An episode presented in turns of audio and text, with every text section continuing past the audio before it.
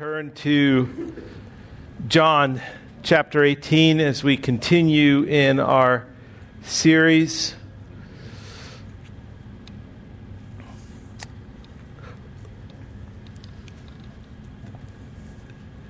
As a as a pastor, as one responsible to regularly provide messages on a Sunday morning,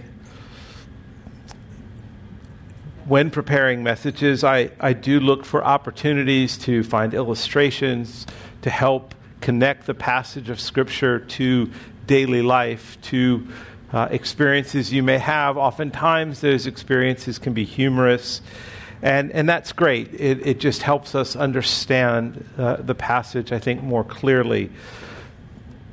This is, and there are passages that we arrive at that should not experience any humor or illustrations, because the passage just soberly speaks for itself. And that's one of those passages that we're looking at this morning. Um, illustrations are fine, but, but humor would not be appropriate for a passage like this as we speak about the trial of Jesus Christ. Now, long before there were D V D players in cars, on long trips, my children would listen to cassette tapes. Uh, for those of you under twenty-five, a cassette tape is a little square thing that goes in a machine and actually plays music and talking. Uh, especially on long trips, Marilyn would get books on tape from the library, and as a family, we would listen to things like Little House on the Prairie or The Chronicles of Narnia. And like every story, as you're listening to the story, there's an arc to the story. It, it reaches a climax. And today, as we are studying John's Gospel, as we're looking in verse Uh, in the verses in chapter eighteen and nineteen, we are reaching the arc of John's Gospel. So read with me as I read, beginning in chapter eighteen and verse twenty-eight. Then they led Jesus from the house of Caiaphas to the governor's headquarters. It was early morning. They themselves did not enter the governor's headquarters, so that they would not be defiled, but could eat the Passover. So Pilate went outside to them and said, "What accusation do you bring against this man?" They answered him, "If this man were not doing evil, we would not have delivered him over to you." Pilate said to them, "Take him yourself and judge him by your own law." The Jews said to him, "It is not lawful for us to put anyone to death." I just don't want to comment already. They've already judged him. This was to fulfill the word that Jesus had spoken, to show by what kind of death he was going to die. So Pilate entered his headquarters again and called Jesus and said to him, "Are you the king of the Jews?" Jesus answered, "Do you say this of your own accord, or did others say it about you, to you about me?" Pilate answered, "Am I a Jew? Your own nation and chief priests have delivered you over to me. What have you done?" Jesus answered, "My kingdom is not of this world. If my kingdom were of this world, my servants would have been fighting that I might not be delivered over to the Jews. But my kingdom is not uh, from the world." Then Pilate said to him, "So you are a king?" Jesus answered, "You say that I am a king. For this purpose I was born, and for this purpose I have come into the world, to bear witness to the truth. Everyone who is of the truth listens to my voice." Pilate said to him, "What is truth?" After he had said this, he went back outside to the Jews and told them, "I find no guilt in him." But you have a custom that I should release one man for you at the Passover. So do you want me to release to you the king of the Jews? And they cried out again, not this man, but Barabbas. Now Barabbas was a robber. Then Pilate took Jesus and flogged him. And the soldiers twisted together a crown of thorns and put it on his head and arrayed him in a purple robe. And they came up to him saying, "Hail, King of the Jews," and struck him with their hands. Pilate went out again and said to them, "See, I am bringing him out to you that you may know that I find no guilt in him." So Jesus came out wearing the crown of thorns and the purple robe. Pilate said to them, "Behold the man." When the chief priests and the officers saw him, they cried out, "Crucify him! Crucify him!"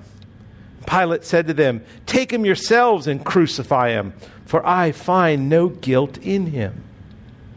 The Jews answered him, "We have a law, and according to that law he ought to die because he has made himself the Son of God." When Pilate heard this statement, he was even more afraid. He entered his headquarters again and said to Jesus, "Where are you from?" But Jesus gave him no answer. So Pilate said to him, "You will not speak to me? Do you not know that I have authority to release you and authority to crucify you?" And Jesus answered him, "You would have no authority over me at all unless it had been given you from above. Therefore, he who delivered me over to you has the greater sin." From then on, Pilate sought to release him, but the Jews cried out, "If you release this man, you are not Caesar's friend. Everyone who makes himself a king opposes Caesar." So when Pilate heard these words, he brought Jesus out and sat down on the judgment seat at a place called the Stone Pavement, and in Aramaic, Gabbatha. Now it was the day of preparation of the Passover. It was about the sixth hour. He said to the Jews, "Behold your king." And they cried out, "Away with him! Away with him! Crucify him!" Pilate said to them, "Shall I crucify your king?" The chief priests answered, "We have no king but Caesar." So he delivered him over to them to be crucified. Sobering words. We spent many months making our way from John one one. In the beginning was the Word, and the Word was with God, to one fourteen, and the Word became flesh and dwelt among us, to this historical moment where Jesus' trial takes place. We have reached the arc of John's stories. He In this passage, John is not like Peter or Paul or James, teaching us imperatives and indicatives. His narrative is, is a story. He is telling a story, a story with a purpose. It is the purpose to challenge those who are the unbelieving readers, the Jews of two thousand years ago and the skeptics who might read this today, to believe in Jesus Christ, the Son of God, the Messiah, and that by believing in his name they might have life. It is also written to the believing Jew and to the Christian to broaden and strengthen our understanding of Jesus as the sovereign King, and to understand the nature of the kingdom that he rules.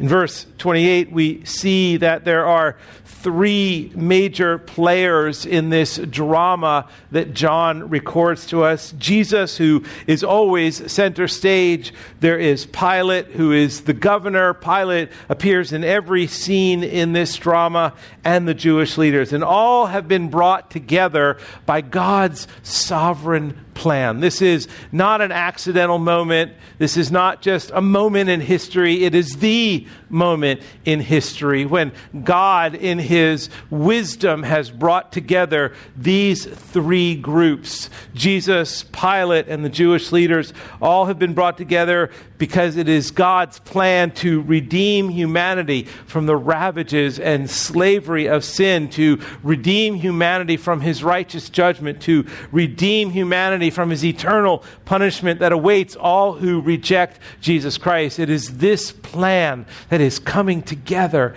at this trial.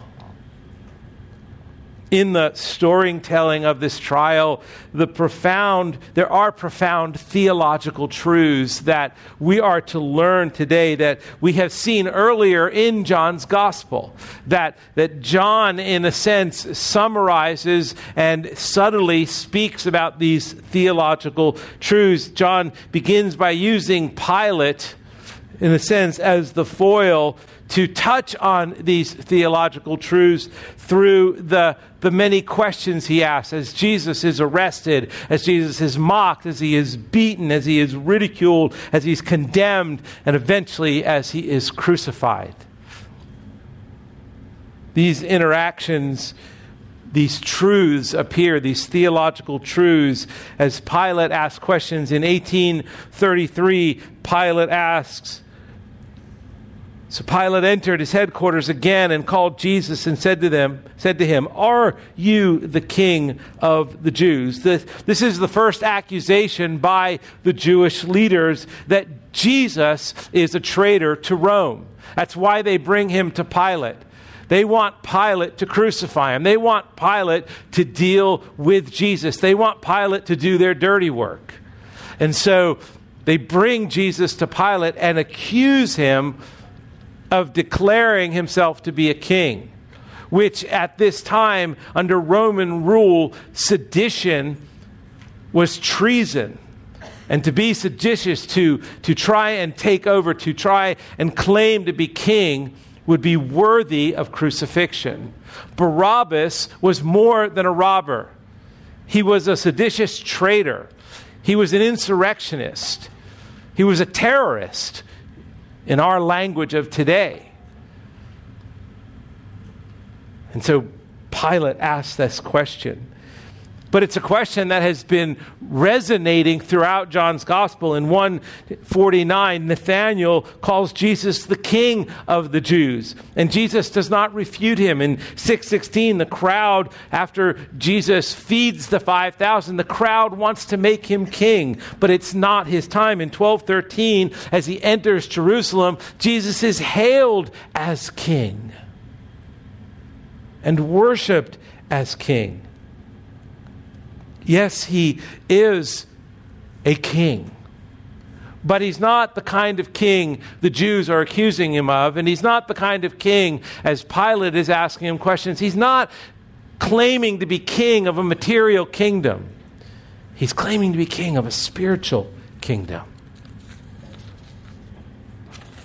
Pilate asks him, "Are you king of the Jews?" The second question Pilate asks him is, what is truth? In verse thirty-eight, who is Jesus really? Well, one fourteen tells us that Jesus is full of grace and truth. fourteen six tells us that he is the way, the truth, and the life. And yet in the midst of all of this truth, Pilate rejects Jesus as Jesus shares the gospel with them. To, he tells them to bear witness to this truth. It's why he's come into the world. And everyone who is of the truth listens to his voice. Oh, does that not remind us of John chapter ten, where Jesus says, "My sheep know my voice." And yet Pilate arrogantly and sarcastically says, "What is truth?" Which is something that resonates in our day and age as well. And then he asks him another question in chapter nineteen, verse nine. He entered his headquarters again and said to Jesus, "Where are you from?" This is the foundational truth of the gospel. in John's gospel, the incarnation of Christ and Jesus' claim that he comes from God. one fourteen, and the Word became flesh and dwelt among us. eight forty-two, for I came from God and I am here. sixteen twenty-eight, I came from the Father and have come into the world. He is the Son of God who became man. Oh, these foundational truths Pilate brings out in questions. And in all of this, a trial is taking place. The Jewish believers believed that Pilate would simply sign off on their accusation. Look at verse twenty-nine. So Pilate went outside to them and said, "What accusation do you bring against this man?" And they answered him, "If this man were not doing evil, we would have not delivered him over to you." Pilate's like, "Why are you bringing this Jewish problem to me?" And of course, the Jews respond, listen, if, if he wasn't doing something evil that was against Rome, we wouldn't be here. Pilate, do your job. Now you have to understand who Pilate is. Pilate is, is governor, but Pilate is not governor of this region because of his stellar character, because he is a successful man. He happened to marry the emperor's granddaughter. Caesar's granddaughter. Pilate, when he entered, when he came to the Jerusalem area, when he came to the Jews to rule as governor, one of the first things he did is he robbed their treasury so he could build an aqueduct. He mocked the Jews. He ridiculed the Jews. He had great disdain for the Jews. So the relationship between the Jews and Pilate is not a happy one. And so Pilate doesn't want to deal with their issues. But they know who Pilate is. They know him as a cruel and harsh man. And it's why they bring him to Jesus.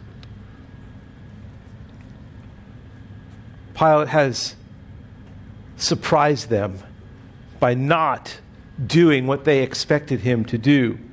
They expected him to immediately agree with their accusations, to agree with their assessment of Jesus. They expected him to crucify him. Look, as Pilate said to them in verse thirty-one, "Take him yourselves and judge him by your own law." The Jews said to him, "It is not lawful for us to put anyone to death." It, it, do you see what they say? They don't say it is not lawful for us to have a trial and judge him. They already want to put him to death. That's why they're bringing him to Pilate. And, and, and the hypocrisy. Verse twenty-eight, then they led Jesus from the house of Caiaphas to the governor's headquarters. It was early morning. They themselves did not enter the governor's headquarters so that they would not be defiled but could eat the Passover. They didn't want to defile themselves by entering into a Gentile's home. But they were willing to put the Passover lamb to death. This is not unusual. Throughout John's gospel, they tried to put Jesus to death a number of times. In chapter five, they wanted to put him to death. In chapter eight, they wanted to stone him. In chapter eleven, they tried to put him to death once again. But now, now, God's sovereign plan is coming to pass. It is now Jesus' hour. In John twelve, thirty-two, Jesus makes, he said, "And when I am lifted up from the earth, I will draw all people to myself." Verse thirty-two in eighteen, this was to fulfill the word that Jesus had spoken to show by what kind of death he was going to die. You see, the Jewish way of putting someone to death was to stone them. They were not allowed to crucify. It had to be the Romans who put Jesus to death. Jesus predicts his death in chapter twelve when he talks about being lifted up. And in the sovereign plan of God, God orchestrates the death of Christ through this trial by the Jews, bringing him to Pilate. God, in his mysterious sovereignty, uses these men's sinful desires and decisions to orchestrate his perfect plan of salvation by positioning Jesus to be tried and to be put to death by Roman crucifixion. What an amazing turn of events.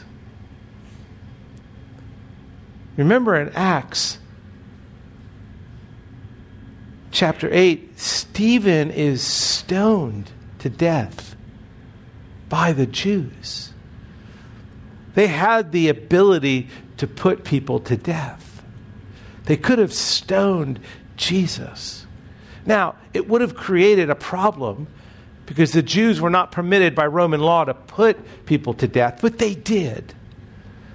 But here, God orchestrates Christ being crucified, being lifted up, drawing all men unto himself.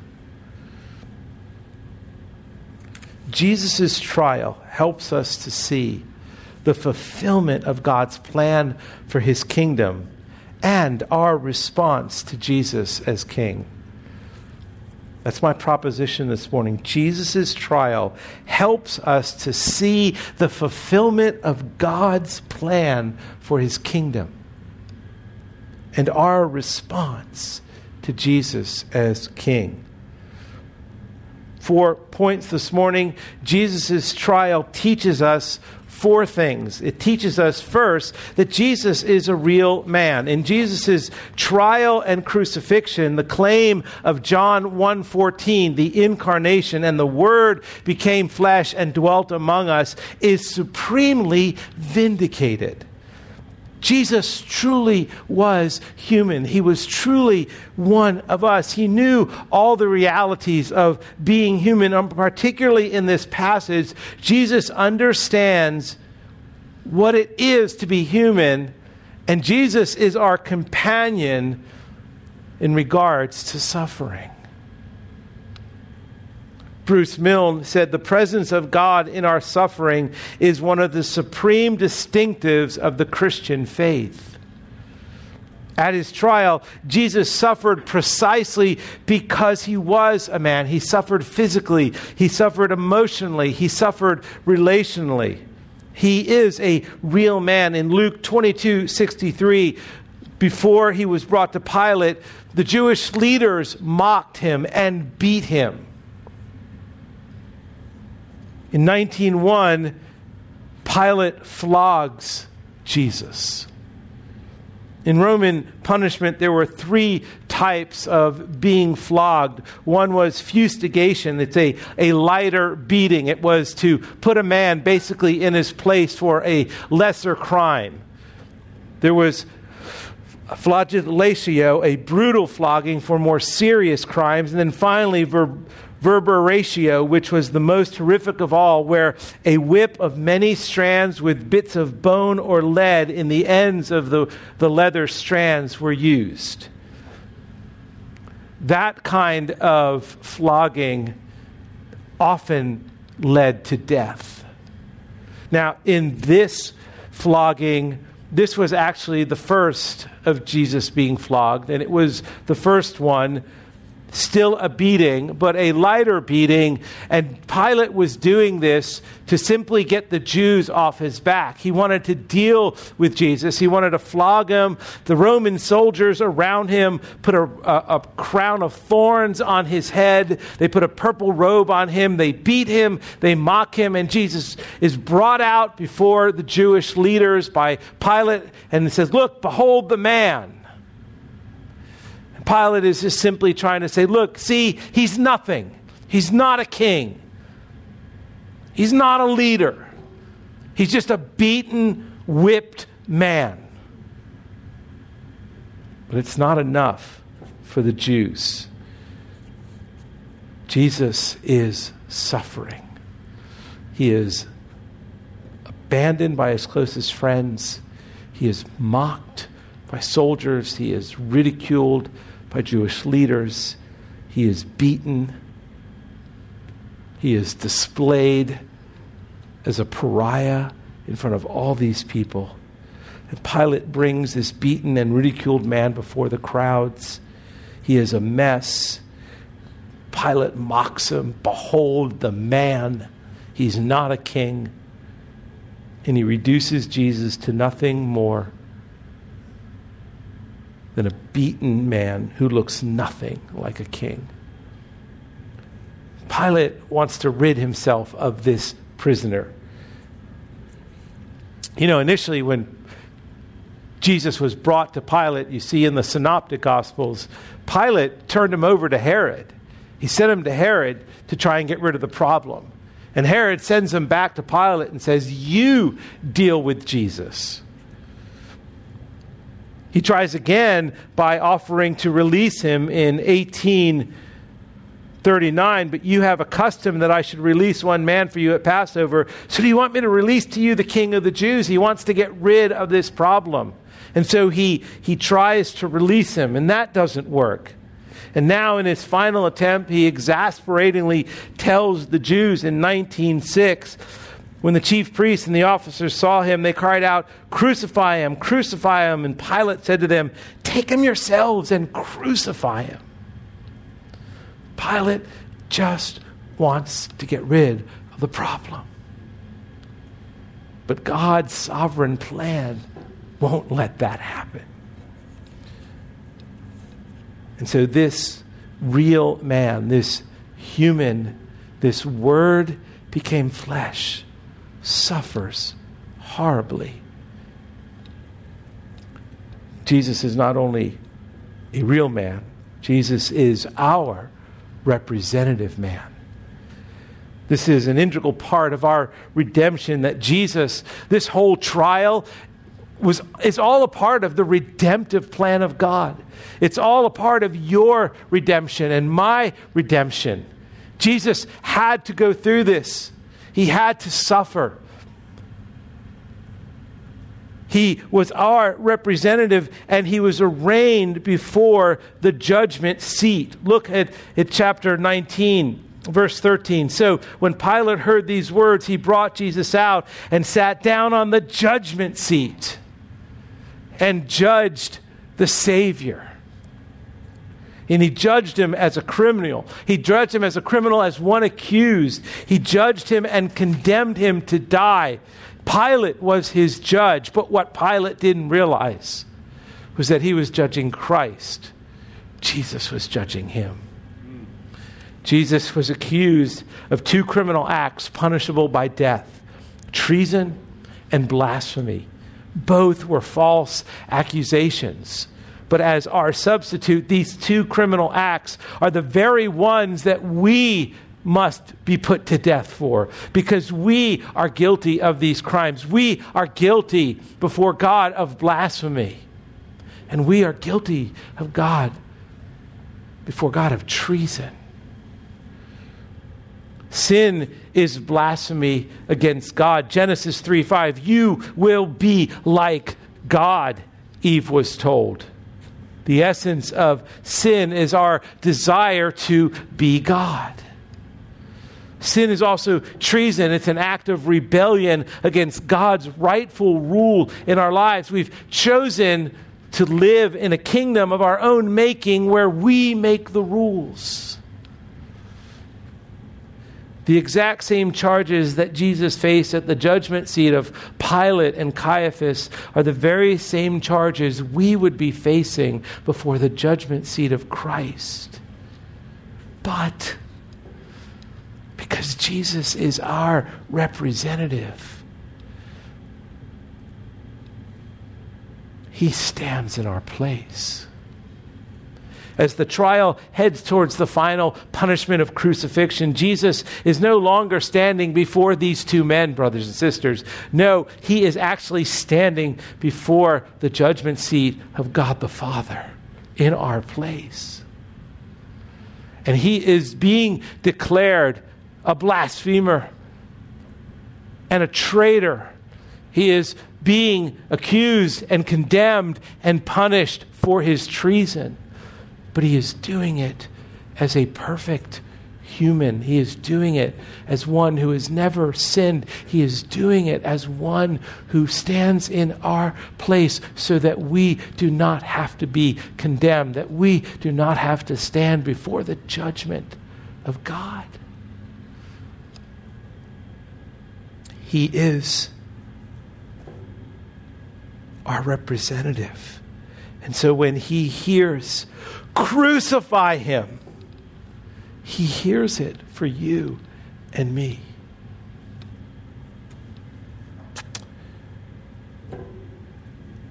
We learn that not only is Jesus a real man who suffers in our place and knows our suffering, is a companion of our suffering, and we not only learn that he is our representative, we also learn that Jesus has a real kingdom because he is a real king.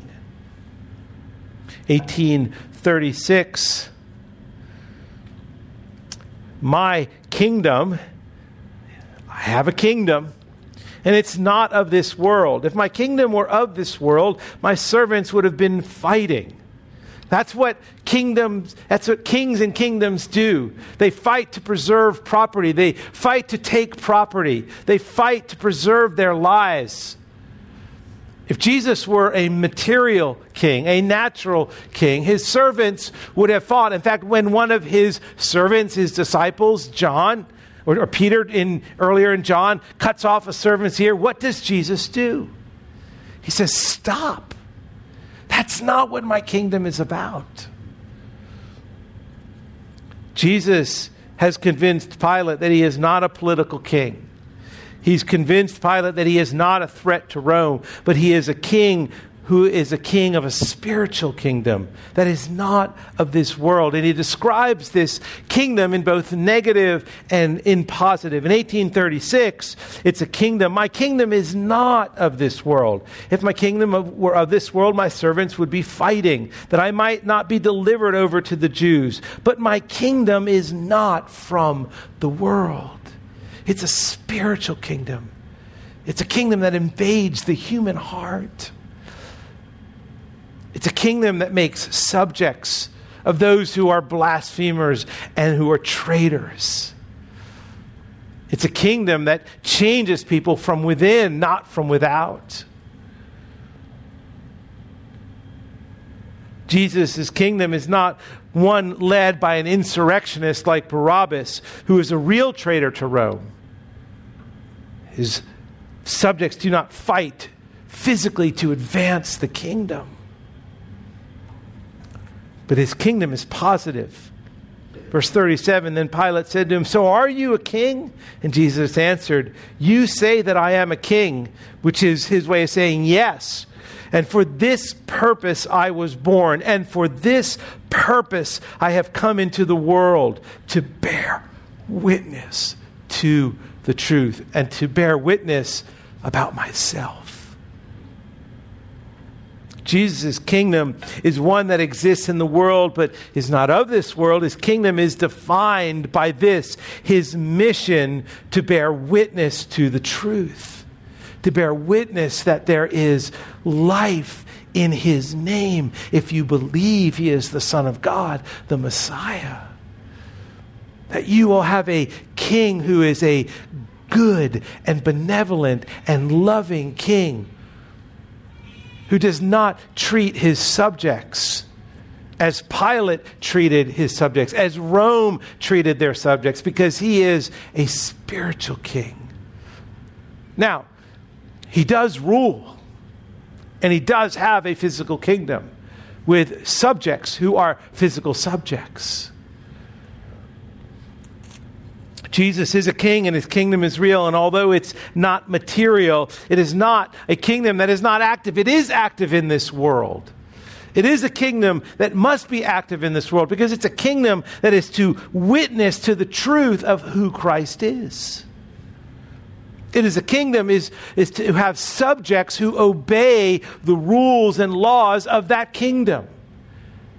And it is only those subjects who obey the rules and laws of that kingdom that can witness to Christ being king, being the Son of God, being the Messiah.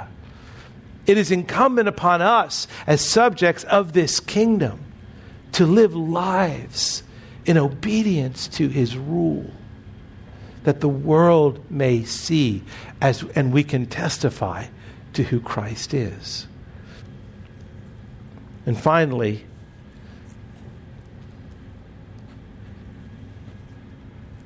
Jesus has a kingdom with real subjects, and that's who we are. All who believe in Christ and know his voice and bear witness to the truth are subjects in his kingdom. This trial is the very establishment of the kingdom of God, specifically the church. It's the beginning. This, this trial is actually the beginning of Christ's exaltation. We wouldn't see a trial and the mockery and the suffering and the crucifixion and the death of Christ as his exaltation, but that's what exactly what it is. It is what brings him glory. It's the beginning of his exaltation as he goes to the cross and dies for the sin of the world and rises from the dead and ascends into heaven to sit at the right hand of God to rule in his final glory. And we are subjects of this kingdom because we are of the church. Here in this section, in, in chapter nineteen, here is the most profound and the most shameful statement, I think, in John's gospel. The Jewish leaders were presented with a scarred, beaten, bloodied, weakened man who could barely stand but was declared sarcastically their king. And although these words by, by Pilate were true, that he is the king of the Jews, the Jewish leaders with hatred and bloodlust in their hearts screamed, "Crucify him!"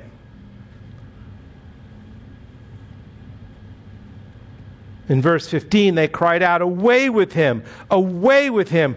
Crucify him!" And Pilate said to them, "Shall I crucify your king?" And here is, here is the most shameful answer in all of human history. "We have no king but Caesar." Brothers and sisters, it was at that moment that the nation of Israel lost their inheritance before God. It was at that moment that the nation of Israel were no longer the people of God. It was the moment when the church began, that we became the Israel of God. When Christ, as Christians, is our King. It is at that moment when they reject God as their king.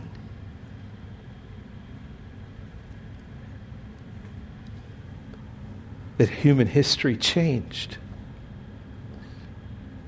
It was at that very moment that the church became the Israel of God, became the people of God, a holy nation, a royal priesthood, a people for God's own possession. In the midst of this tragic moment, in the midst of this shameful moment, God redeems. And he starts what we enjoy today, which is the family of God, the church. It was at this moment that all who call upon the name of Christ become citizens in the kingdom of God, citizens who are subject to his rule and his reign in our lives. Oh, we learn from this passage that Jesus is a real man. He is our representative man. He has a real kingdom, and he has subjects in his kingdom. Now, but how do we bridge this into our day and age? How do we go from two thousand years ago into today, a passage like this? Well, I think we can learn a, a few things. First, we, we learn that we are subject to no other king.